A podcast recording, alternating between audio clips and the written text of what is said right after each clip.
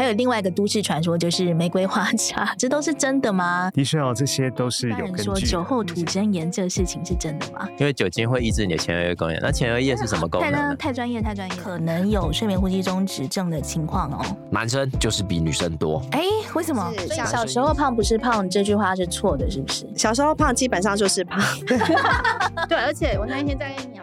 想听更多精彩内容，快搜寻听康健 Podcast。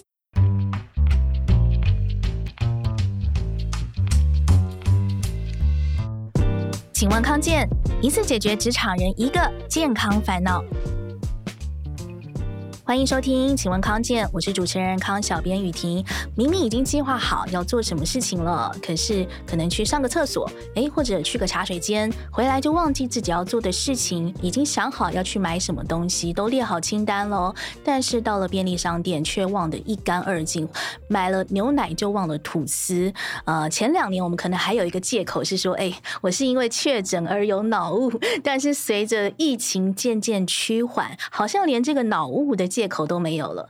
可是记忆啊，其实蛮这个，对于职场人来说，对于我们的升迁啊、工作表现是很重要的。马上欢迎今天的来宾，台北市立联合医院的失智症中心暨神经内科主任刘建良医师。哎，主持人好，各位听众大家好。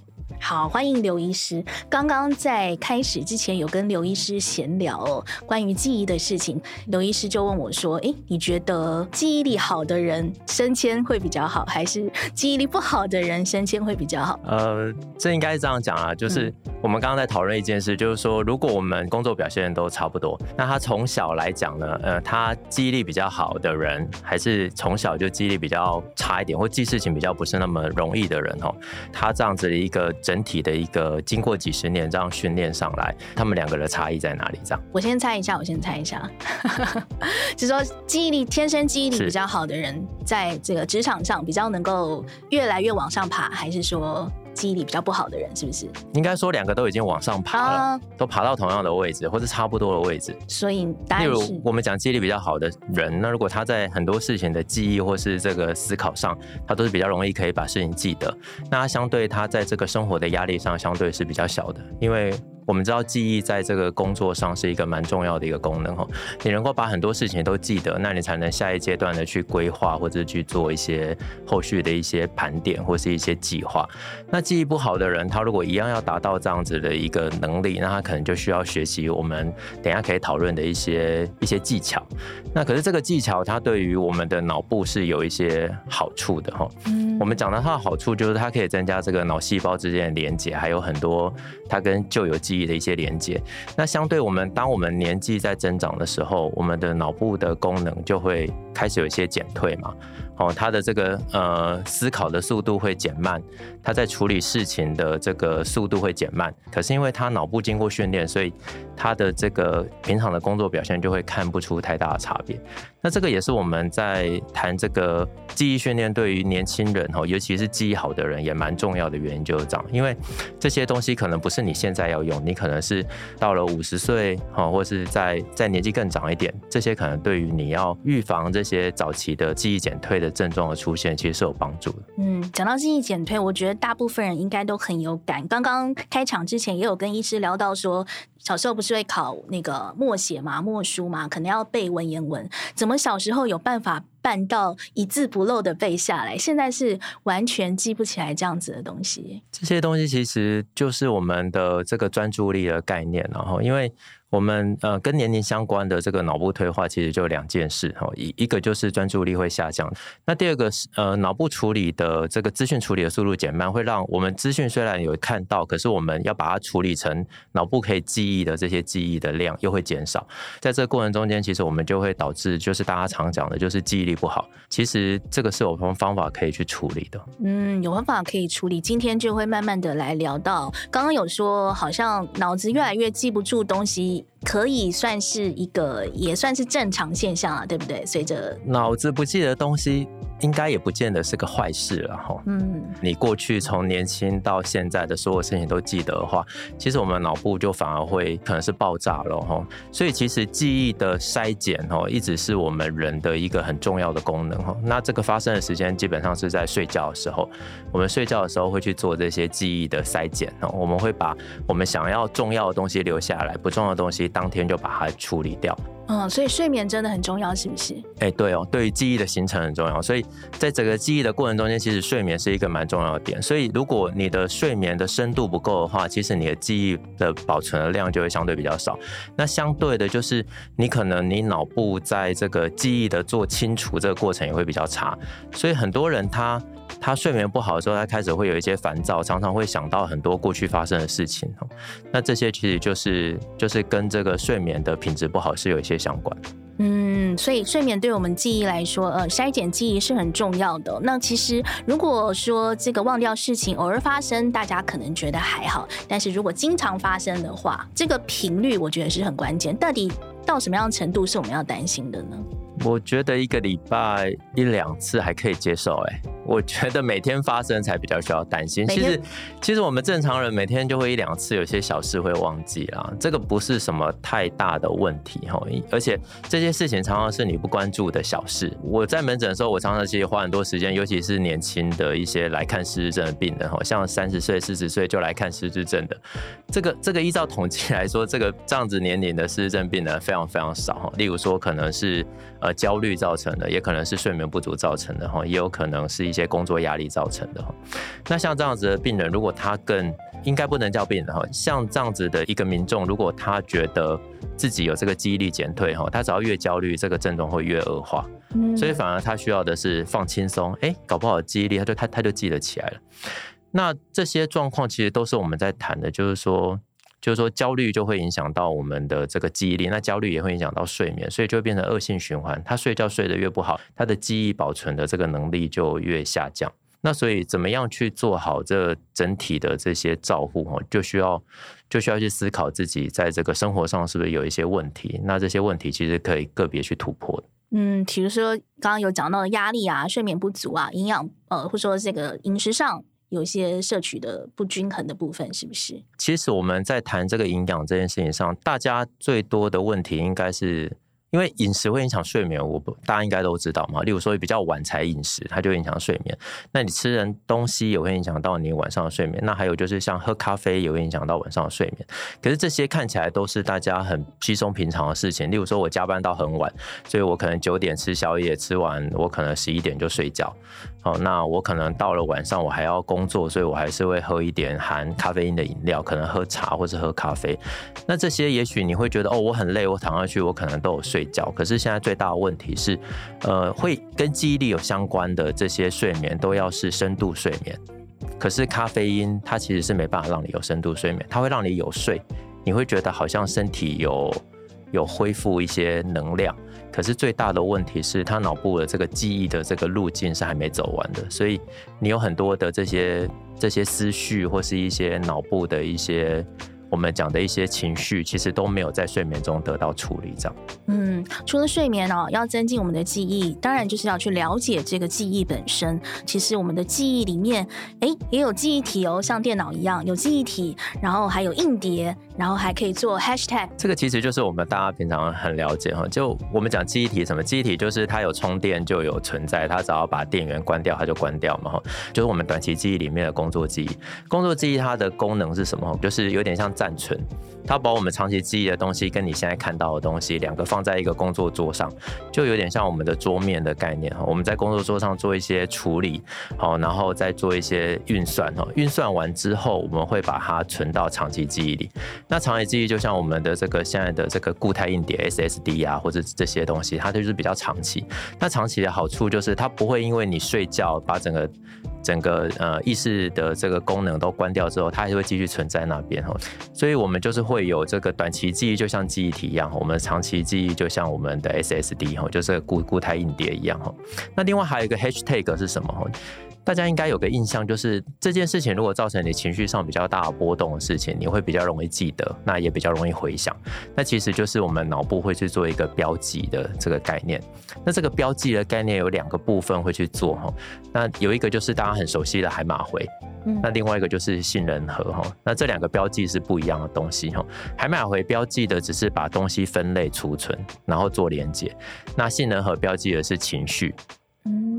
所以有一件事情你会比较容易记得，它要不就是你经过整理的，可能你把一些资讯做整理分类；另外一类就是它这个东西造成你很强的情绪的波动，它可能让你很开心、很生气、很难过。好，那这些事情也会做标记。那这两个被标记的东西存到脑里面，就是我们讲的，就是比较在晚上睡觉的时候会被留下的记忆。如果我们希望一个记忆不要留下来，其实最简单的方法就是一开始就要把它情绪的部分要淡化。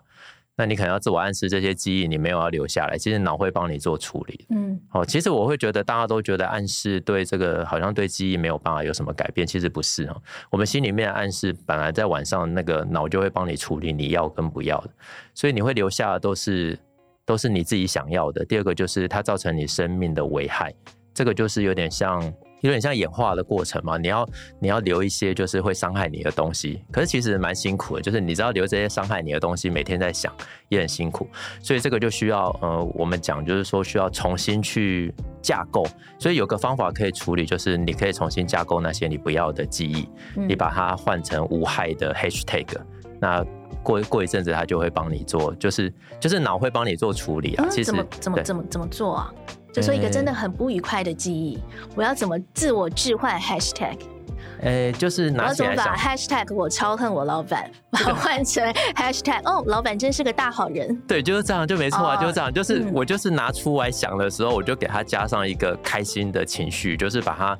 把它换掉，或者把它弄成就是它没有那么重要。就是我我可以用意识去加这个东西。我说这件事情对我不重要。如果你真的这样子真心的这样想，它不重要，过过没多久，它它它就会被清掉，它就会被清掉。因为因为脑要清很多东西，就是它在晚上的时候，它会处理你的那个脑跟脑的那个连接，那个连接都靠晚上在处理。所以当一个记忆要消失，最简单就是那个连接要先把它清掉，它会把那个突触清掉，只留下重要的地方。所以你只要。要让脑知道说这件事情不重要，脑就会帮你工作。这样，这个其实是蛮有趣的。其实大家可以试看看，你很气的东西，可能隔天起来你就觉得还好。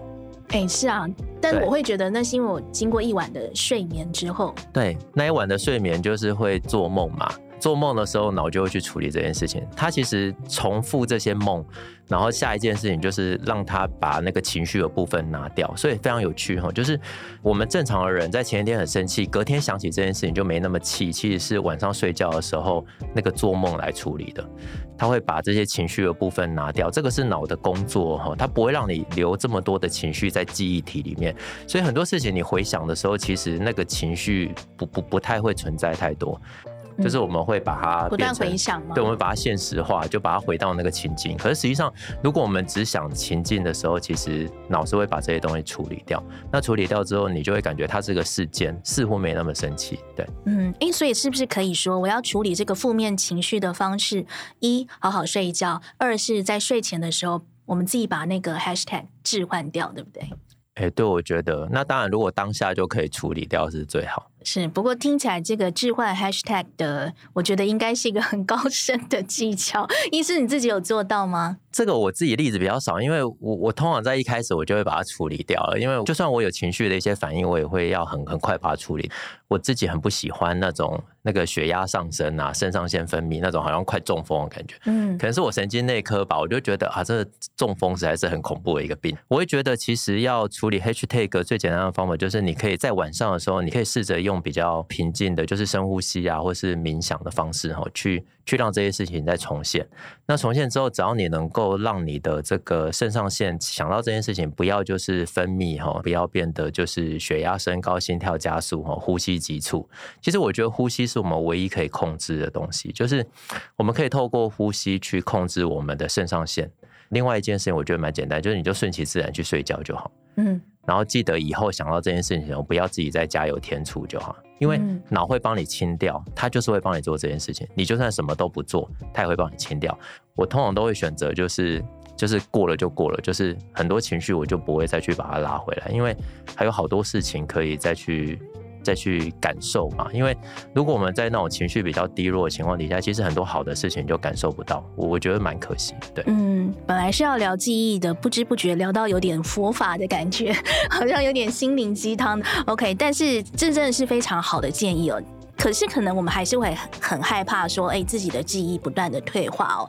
那有没有哪一群人他的记忆退化是特别快的？呃，记忆退化特别快，其实我们可以从他的日常生活，我们就会知道哈。基本上，呃，生活比较单纯的人哈，就是说他生活比较没有挑战的人，他的风险是比较高的。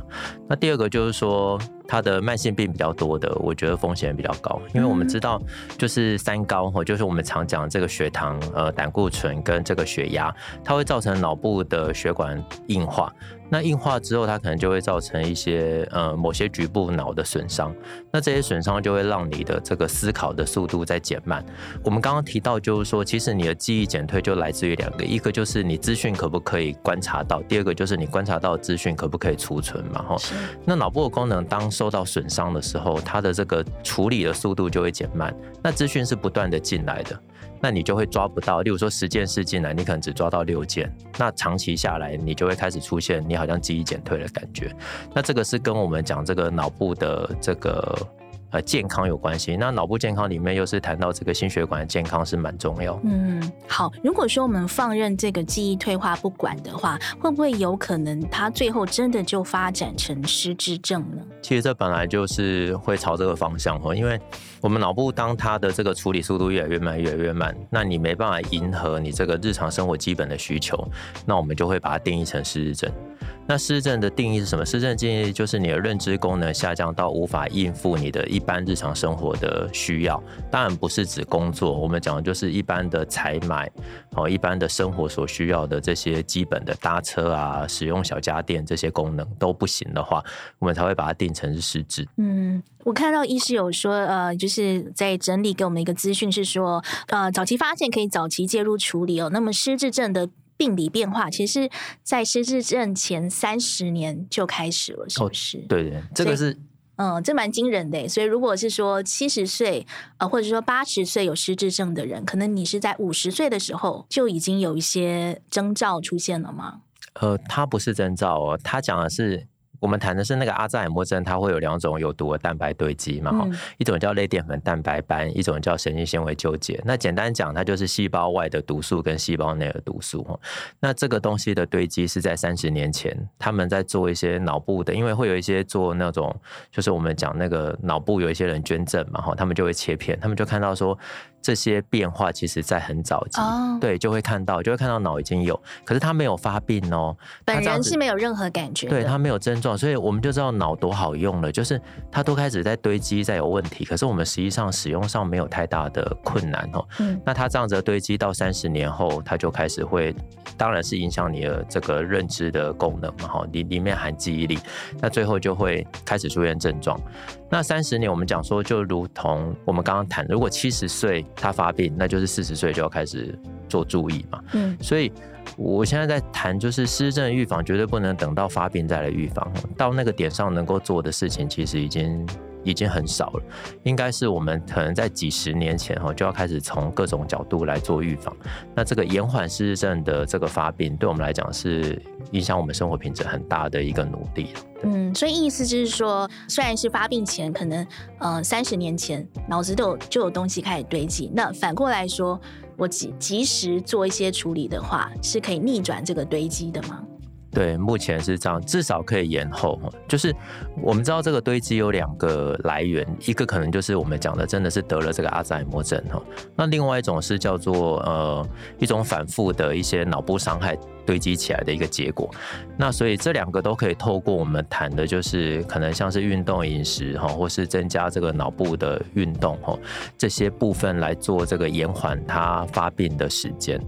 那其实这个延缓发病的时间可以延长到可能可以差到大概十年以上。我觉得这个这个怎么样及早的介入哦，其实对我们。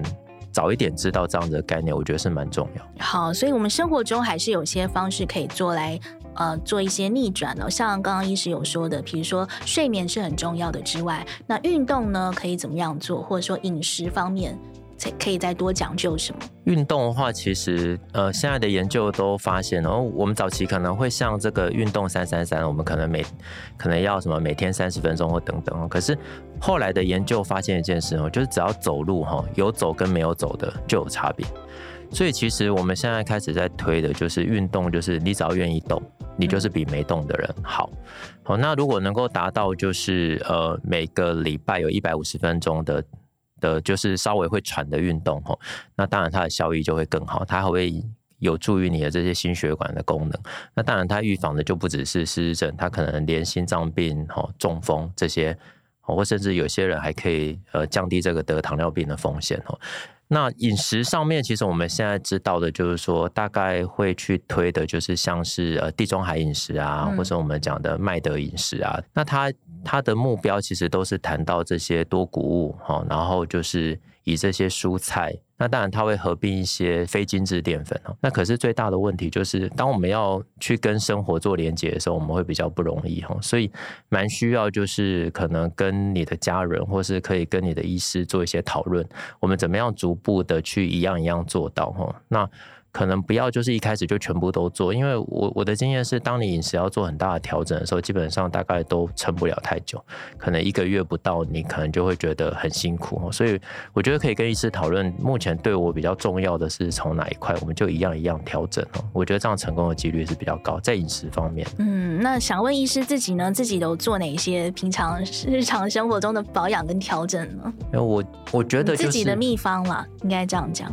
我讲一个运动啊，好了，嗯、我觉得蛮简单的事情，就是我们千万不要找时间去运动，因为大家没有时间去运动，所以所以最好的方法就是把运动纳到你的日常生活。例如说，我们可以走路，我们就尽量多走路；我们可以不要搭电梯，我们就尽量爬楼梯。那其实像这些都是蛮简单的一些活动哦，可是对我们来说，如果这个运动可以跟我们的日常生活做结合，那我们在在增加这个运动量这件事情上面就会比较容易哈。那例如说，我们也可以晚上去采买一些物品的时候，我们可以选择用走路的，可是不要开车，不要骑车哈。是，那医师，你有戒断酒精吗？哎、欸，对我 面露我面露难色，没有，我我是我是不喝酒啦，哦，完全不喝，对，完全不喝，因为因为我吃素嘛，然后不喝酒，哦、所以所以对我来说，其实饮食不是太困难。可是我的病人其实蛮多都是一般他们都有呃喝酒啊，或是我通常给他们呃上班族职场人难免的，对，所以、嗯、所以我给他们的建议都是减少频率就可以。因为他们有很多喜欢吃的东西，我觉得那个频率太频繁，可能一个礼拜七天就吃四天。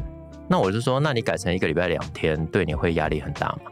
其实很多人他没有，他只是。想不到什么就照习惯去去吃而已，而且而且我我只是要求你少一次而已，其实并不是太难。那酒精的部分，我就要求他们就是说，平常不要自己喝嘛，有一些应酬我们再再喝就好了。然后可以选择用红酒来替代其他的酒精类，因为它含一点多酚哦。就是每个人的每个人的点不太一样，我我我通常比较随着他们的意愿去给他们建议哈，因为我我知道一件事就是说，呃，用吓人家的没有什么帮助，这样就是。你会改，你就有一天会改。那我的责任就是告诉你怎么改是一个好的方向。其实我们身边有很多人在提醒我们，健康蛮重要。那如果我们可以不要在繁忙的生活之中多看一下这这些人给我们的警讯，哈，也许我们可以更快的去关注自己的健康。结果竟然没有问出医师的任何坏习惯呢？意思，你一定要最后结束之前要告诉我们一个你生活上的坏习惯，让我们没有那么有罪恶感。哦，就就可能跟大家一起熬夜啊，或者是哦，所以睡眠也没有那么没有那么呃，睡眠是没办法到对，有时候也会，有时候可能凌晨一两点睡啊，可能有些事情没有办法处理完，就可能还是要一两点睡。可是我觉得，就是当你对睡眠有一个正确的概念的时候，你会比较知道说。睡眠对你的重要性，你熬夜可能不会一直持续下去哈。其实大家就是可以去尝试了，你睡好跟没有睡好哈，你去尝试一下隔天的这个表现哈。